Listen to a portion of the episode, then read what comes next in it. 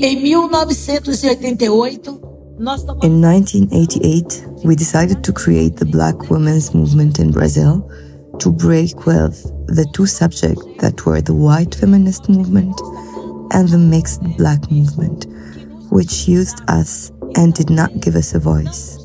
We decided to break with this movement in 1988 and decided to follow our path independently. Why? Because we always served as a ladder for these two movements, and we discovered throughout our history of political action and political advocacy that we were the spring that moved this movement. We were the oil that made these machines all work. Eu tenho refletido I have reflected a lot in the sense of identifying the young leaders of young black women and understanding that us, as young women, and also as black women's movements, LGBT movements, and feminist movements, we will need to recognize that we need to act in a synchronized way at many times. It does not mean that we need to act in the same ways, but I believe it is necessary to resume some paths and build bridges of dialogue. pontes de diálogos You're listening to That Feminist Fire, a new podcast that unravels over 40 years of feminist movements and reimagines a way forward. I'm your host, Gopika Bashi, a passionate feminist campaigner at heart, and I also work at AWID, an organization that supports feminist movements worldwide.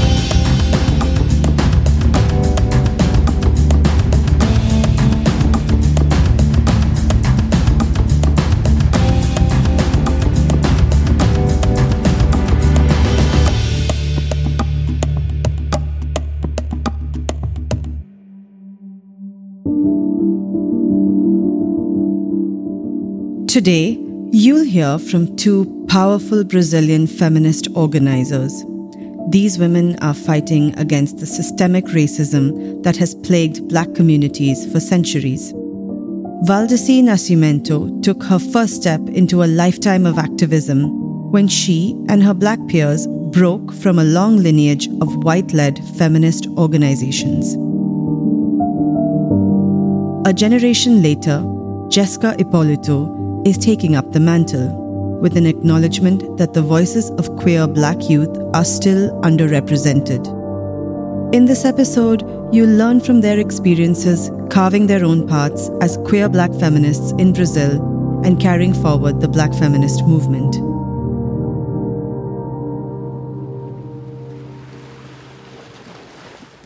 Valdeci comes from a low income community of stilt houses in Salvador, Bahia. As we mar, build houses on the sea, I have this bond. I have this very direct connection with the sea. I love the sea. I have several references in relationship with the sea. I know that I was born in that place because of racism. The racism in Brazil and Bahia, a city with a black majority, impact very inevitably and profoundly on the production of inequality concerning the black population. In this city called Salvador, we are 85% of the population. Still, we are the segment of this population that has been most discriminated against, most violated since I was born until today. In other words, the whole story of my life is a story of struggle and of confronting inequalities and confronting racism. And I wanted to stress when you talk about sexism that I come from territory where mostly black women are the ones who organize themselves to change our living conditions. We lived on stilt houses. We were fisherwomen and shellfish gatherers and lived off what that territory offered us. So we fished, we collected from the sea everything possible to survive. Valdeci's neighborhood eventually became home to the first sanitary landfill in the region. As waste from the city trickled in, Valdeci's community moved from gathering seafood to gathering trash for recycling. We collect metal, copper, iron bottles, and all the material that came from the garbage, which could be recycled. We get out of this space.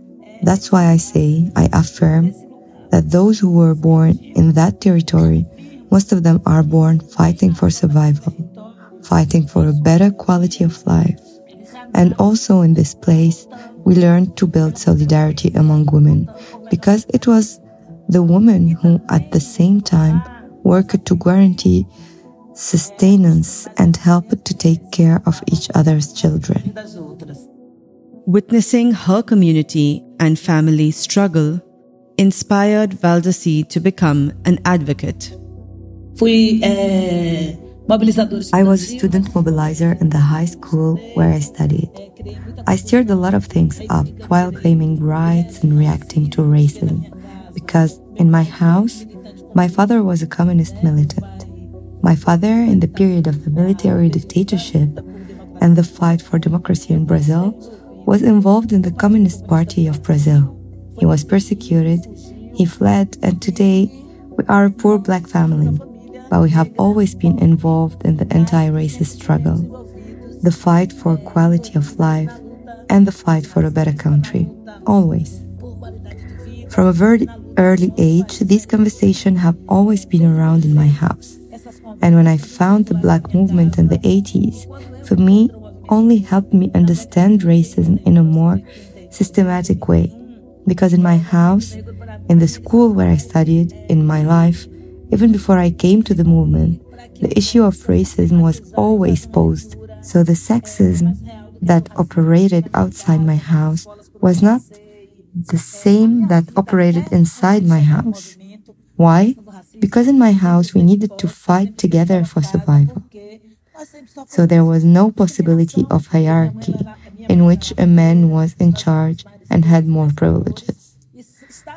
So I'm from a family in which my mom had a notion that since we were all building the path together, there was no possibility of hierarchy of roles of women washing dishes and men going out, because in fact, the men in my house were born first, before the women. So, as the men had been born before the woman, they had to take care of the woman. They had to bath, comb hair, while she and my father had to go to work to ensure our survival. So there was no time for it. Sexism couldn't enter and go through that family, that house. And I believe that is this upbringing that also forges the person that I am. And you've sort of already spoken a bit about your early experiences of activism. How did you become more involved in feminist and racial justice activism? And how did that change over time as you move forward, you know, from the 80s and beyond? How did that journey evolve? So, this journey took place because in very poor communities in the city of Salvador, Brazil, in that period of the 70s, all of us, or almost all, were involved in groups of young people linked to the Catholic Church and groups of young people linked it to the Jesuit. So my first step from the point of view of more structured activism were in the youth church groups. It was through the youth church groups when we started having conflicts and questioning the role of the church in the reproduction of racism. A priest, a black Jesuit, introduced me to the unified black movement. We were trying to create a group of young black Christians in the church. We wanted to question the church. We wanted to question racism in that place where we used to live. But amazingly, the church at that moment, in the late 70s, and early 80s didn't agree with the creation of the group of young black Christians.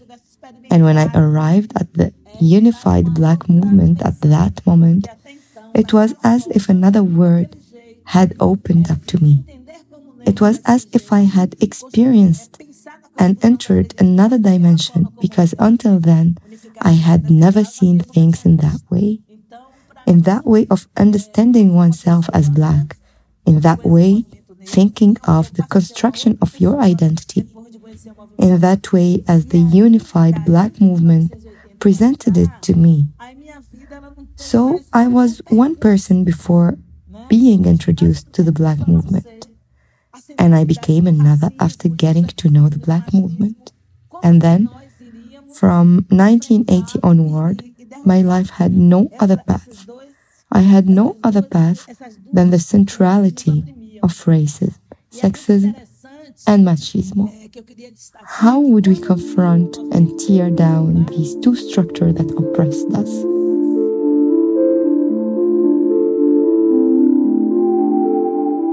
Joining the unified black movement felt like a homecoming to Valdeci. She also noticed that female members weren't treated fairly, and that men were often the ones taking the lead. Hoping to change this, Valdeci created a women's group within the organization. Through this group, she began engaging with other Brazilian feminist organizations. But once again, she felt excluded. This time, not for being a woman, but for being black. In 1988, we decided to create the Black Women Movement in Brazil to break with the two subjects that were the white feminist movement and the mixed black movement, which used us and did not give us a voice. We decided to follow our path independently. Why? Because we always served as a ladder for these two movements, and we discovered throughout our history of political action and political advocacy that we were the spring that moved this movement. We were the oil that made these machines all work. We would continue dialoguing with all segments of society, but we want to continue autonomously. We did not want to be dependent on one or another movement, because these two movements also reproduce on us relationship of subalternity, invisibility, and silencing. And we no longer wanted to be silenced. We no longer allowed it when we discovered and understood the strength of power that we had. We refused to be part of these movements. And I don't speak for all black women in Brazil. I belong to the women's segment. I'm lesbian and black. I am part of a movement that strengthens the autonomy and political emancipation of black women. It's been over four decades since Valdeci joined the feminist fight against racism. And yet, young black feminists today, especially those belonging to the LGBTIQ community, continue to feel similarly excluded quando eu comecei a fazer parte de When I started to participate in feminist movements, which were mostly white at the time, I began to notice the places where racism placed me in white organizations. That's Jess Ipolito. She is 30 years old. Então eu nunca era chamada. I was never called to give my opinions to the things that were considered important, but I was always called to serve as a human security barrier in demonstrations. I was always called to do lifting on the street, things that we knew that not all women did. The time passed and I began to understand those dynamics. At the same time, I got involved with the Black women's movements with the MNU, Unified Black Movement itself, which is this historical movement here in Brazil. At the same time, when I started to read a lot, so I started to find myself to understand who I was, and I could also understand who my family was. Jess lives in Sao Paulo, but her family comes from the outskirts of the city. Mas minha mãe nasceu nessa pequena My mother was born in this small town, and her family of seven siblings grew up in this farm context. But it is an idea of a farm very much based on the enslavement process of colonialism in Brazil. So the memories I have from my childhood are from visiting my aunt, who lived until about 20 years ago on the farm of a great doctor whose family is rich and everyone is white.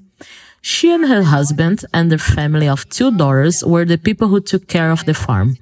And it was a farm with cattle, chickens, pigs, and a river. And I remember very well that there was a very large house, which we called headquarters. And my aunt's house, which was a humble small house with a wood stove. So the big house was where the bosses stayed when they visited the farm. Most of the time, the house was closed. My aunt couldn't go into the big house and couldn't use anything from there. So I remember having these two spaces very well defined. Racism defines those places where you can or cannot enter. So when I was little, I couldn't get into the big house. I only got to see the inside the house when my aunt or my mother wanted to get something in there or when they were going to clean that house. Even though Jess experienced racism, she didn't always think of herself as black.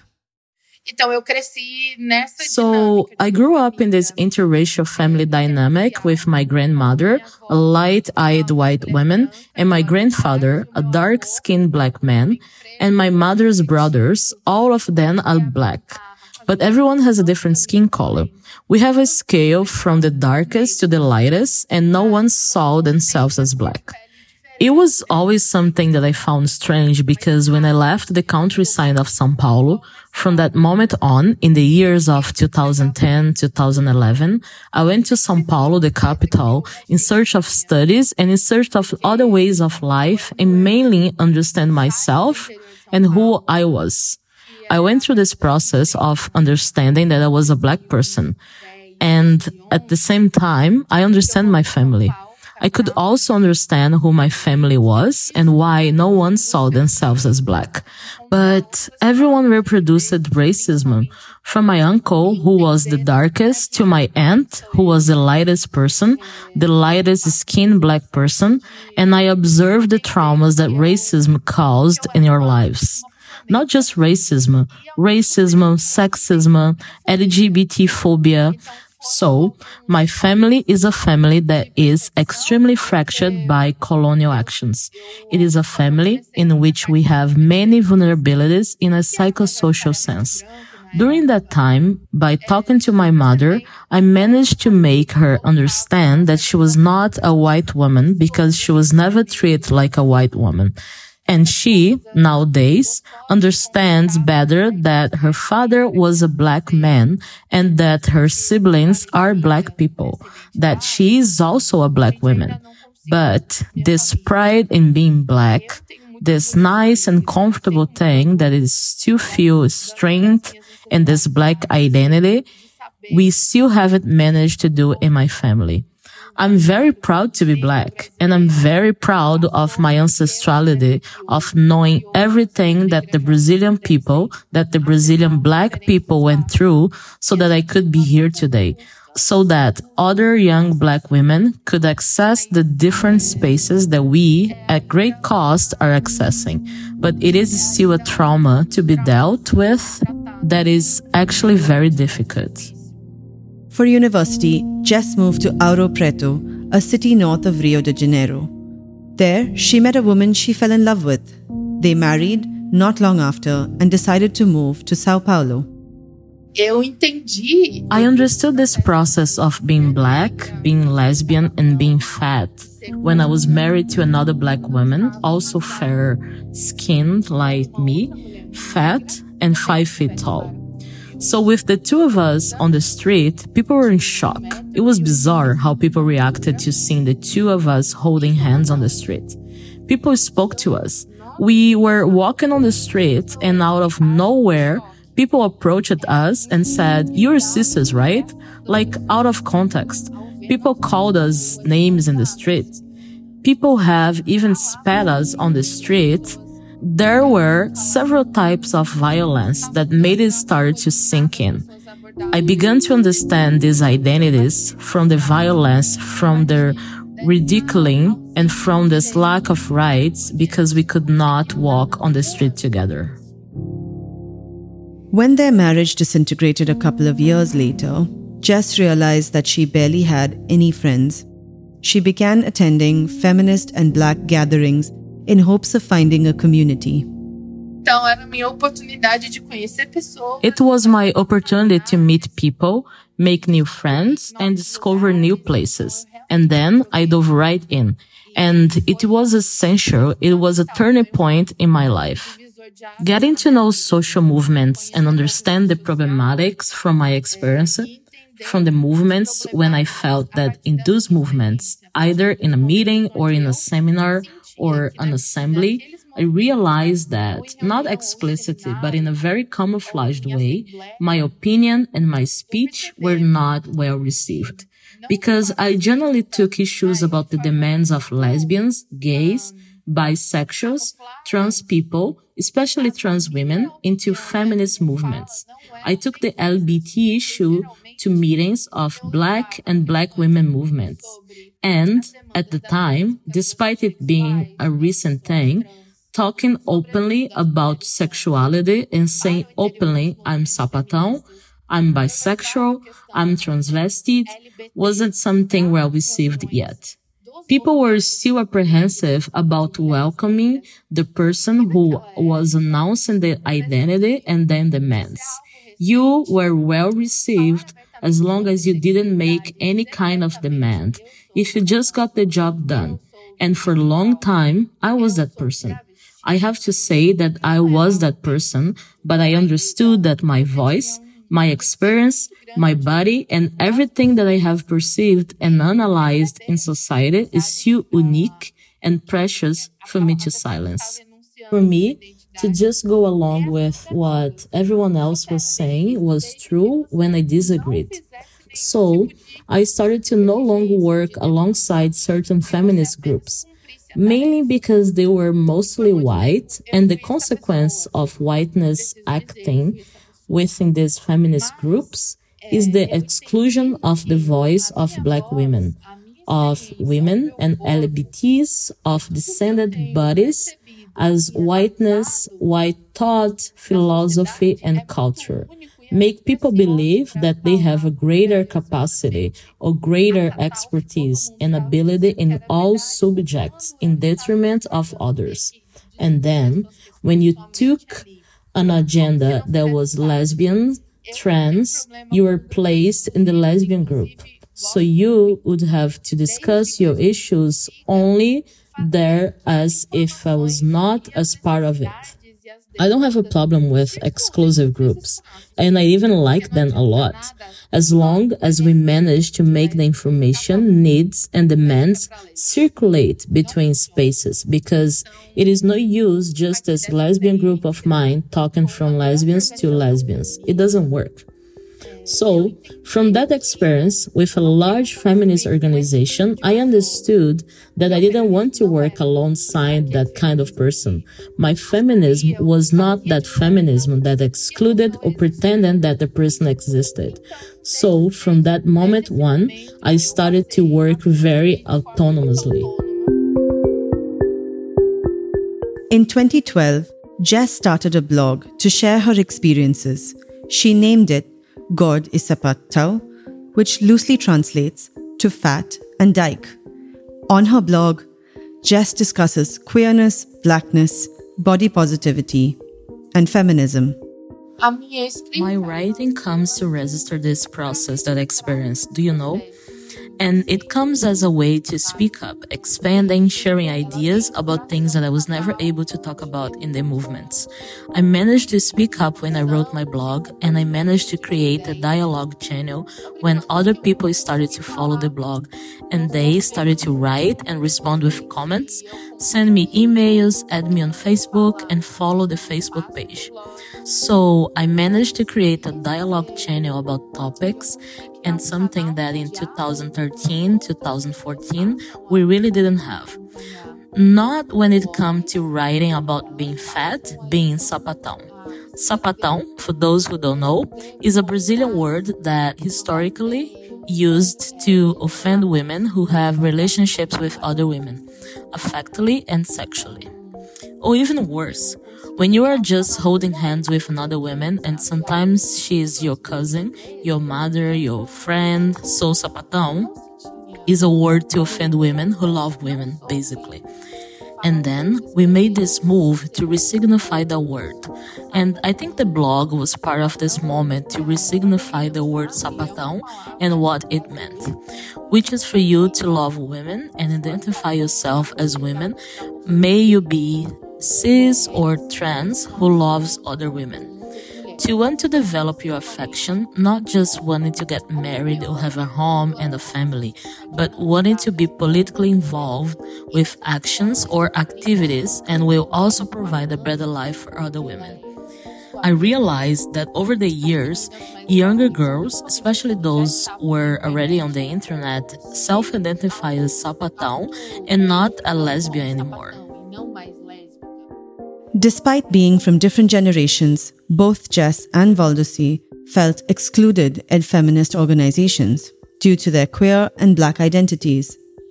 But for Jess, the advent of social media made it possible to connect with others who felt similarly excluded. At the time, it was 2014 or 2015. At that time, black feminism, intersectional feminism, and indigenous feminism were topics that we were discussing a lot on Facebook. I was this young woman who met a lot of movements on Facebook. I read a lot of texts from Facebook groups and Facebook study groups.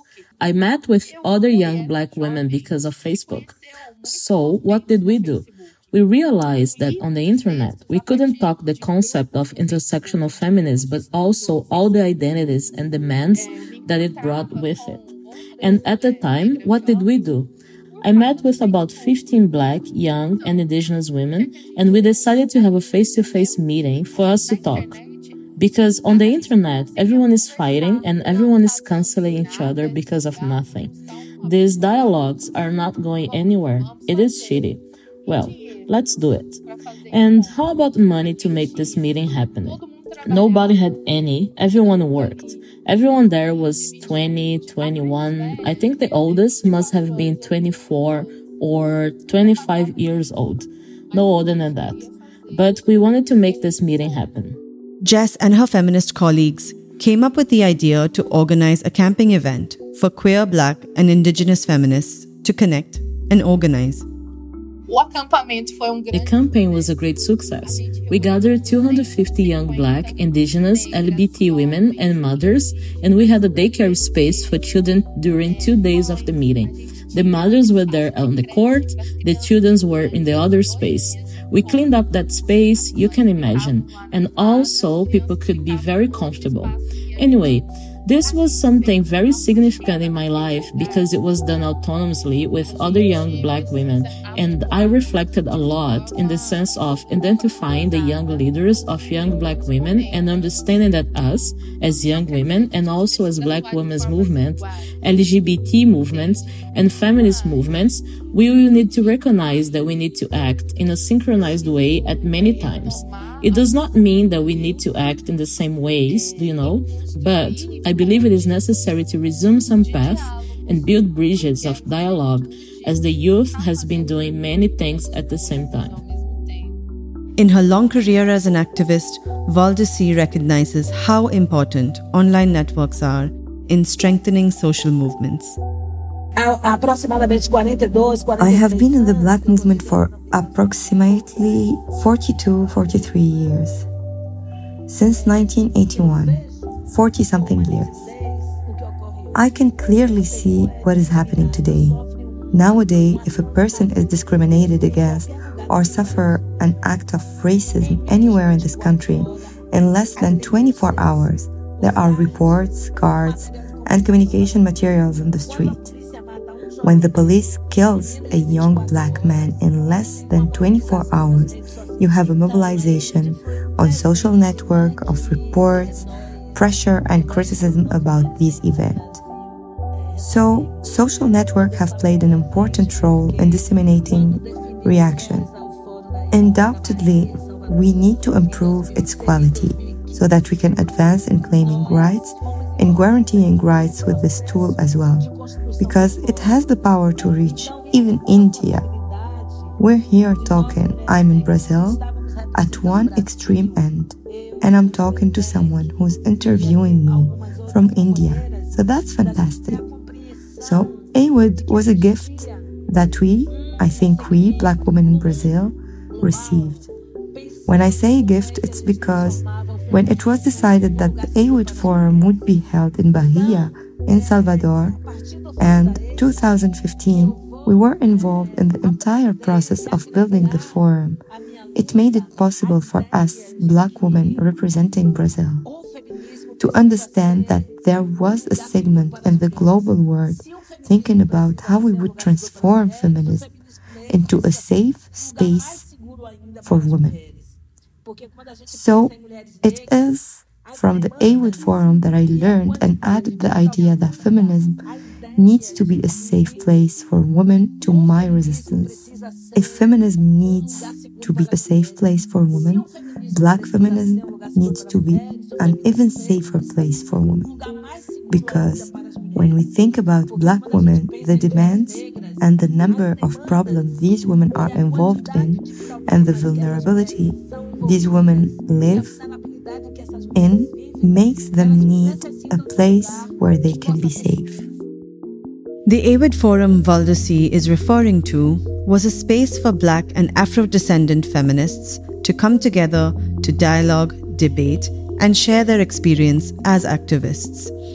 It also inspired the second national meeting of young black feminists in 2017, which Jess helped organize, as well as the Global Black Feminist Fund, established earlier this year. I participated in several debates about the formation of this fund.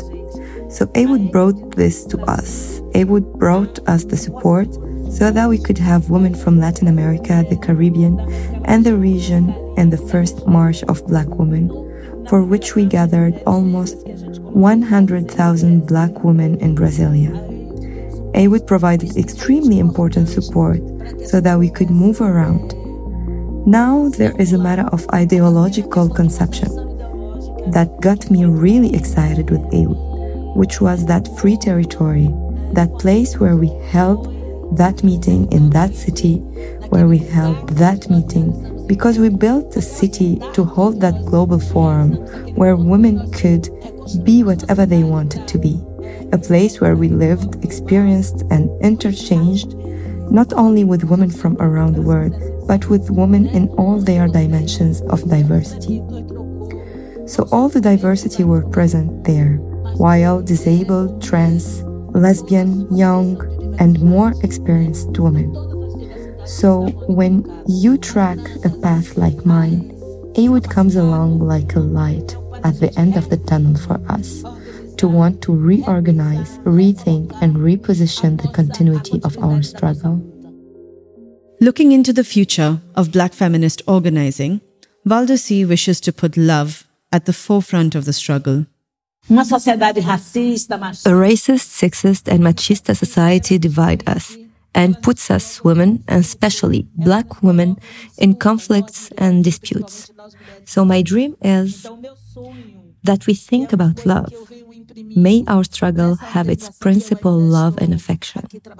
Because if you don't have love and affection, there is no project for a nation that will work. We cannot think that overcoming violence will come with more violence. How can we contaminate the world? What will these young feminist girls come and find? A world of pleasure, a beautiful world, a world where it is possible to be happy and to think about happiness, not from an individual point of view, but to think about happiness from a collective point of view.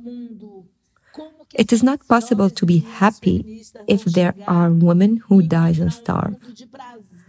So, it is my wish today, as an activist who is almost 63 years old and has many friends from the Black movement, many sisters and friends. I learned a lot from them, and they certainly learned a lot from me. If the fight is for a better society, this fight needs to be with more love, care, and affection. It is what I hope that my legacy will leave. having respect as a priority, and developing the philosophy of generosity, not only in speech but also in action. May this be a philosophy that guides our lives from now on and into the future. I admire how Valdeci and Jess managed to embrace the struggle and overcome the challenges that came their way. They reminded me of the courage it takes to dedicate one's life to advancing equality and inspired me to continue the fight, all the while keeping love, care, and solidarity at the heart of our work. If you enjoyed this episode, please don't forget to subscribe to That Feminist Fire so you don't miss out on new episodes. Please also rate and leave us a review wherever you get your podcasts.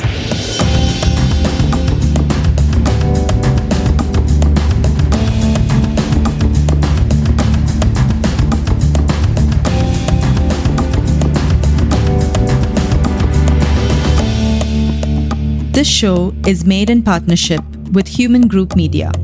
Our executive producer is Camille Lorente, associate producer Fernanda Uriagas, mixing, editing, and music by Maverick Aquino. To know more about AWID and to claim your place by the fire, by becoming a member of our global feminist community, visit www.awid.org. I'm your host, Gopika Bashi, and I can't wait to catch you all in the next episode.